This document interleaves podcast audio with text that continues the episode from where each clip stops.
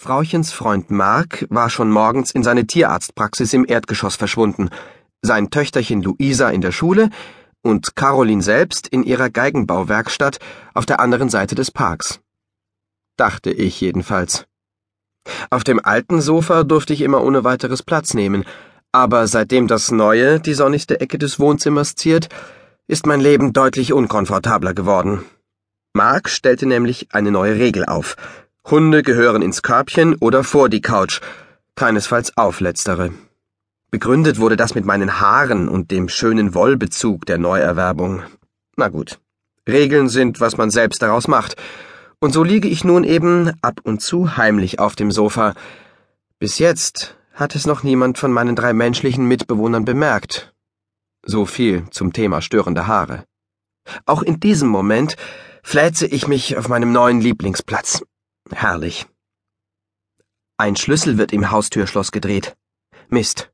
Ich springe schleunigst auf den Teppich, entferne mich weit genug vom Corpus Delicti und setze eine möglichst unschuldige Miene auf. Caroline streckt den Kopf durch die Tür. Hallo, Herkules. Muss mich mal ein bisschen hinlegen.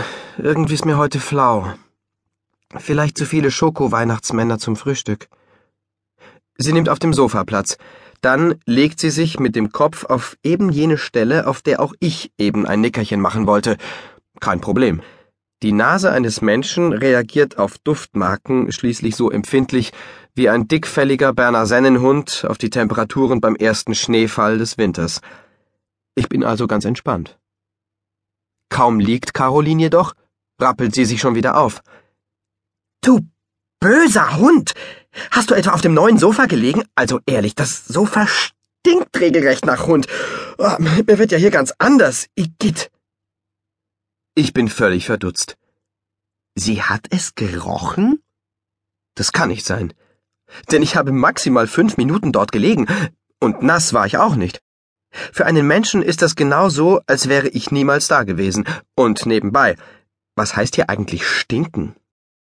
Du hast hier gelegen, das rieche ich drei Meilen gegen den Wind, und du weißt genau, dass wir dir das verboten haben. Okay. Ich starre Caroline an.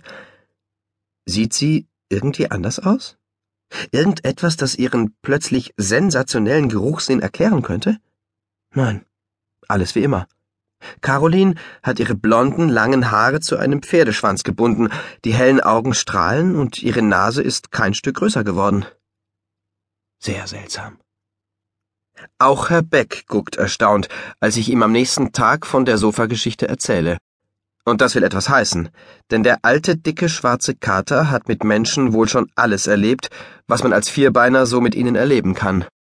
Seit ich ihn vor zwei Jahren kennengelernt habe, ist er deswegen nicht nur mein bester Freund, sondern auch mein wichtigster Ratgeber geworden.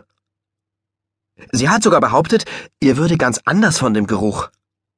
Hm, Beck rückt vom Treppenabsatz unseres Hauseingangs näher an die Hauswand. Tatsächlich hat es angefangen zu schneien, und wie die meisten Katzen ist Beck witterungstechnisch ein echtes Weichei. Wenn mein Opili, Gott hab ihn selig, das sehen könnte, es würde ihn in seiner Meinung über diese Gattung vollauf bestätigen. Ich bleibe selbstverständlich wie angenagelt liegen und trotze dem Schneesturm. Naja, drei Flocken mindestens haben schon meine Nase gestreift. Für einen Menschen ist das wirklich eine unglaubliche Leistung. Ist dir denn sonst noch etwas aufgefallen? Vielleicht, vielleicht sind das ja Anzeichen irgendeiner Krankheit. Ich denke kurz nach. Naja, ich finde, Caroline ist in letzter Zeit immer sehr müde. Normalerweise dreht sie gerne eine Extrarunde mit mir im Park.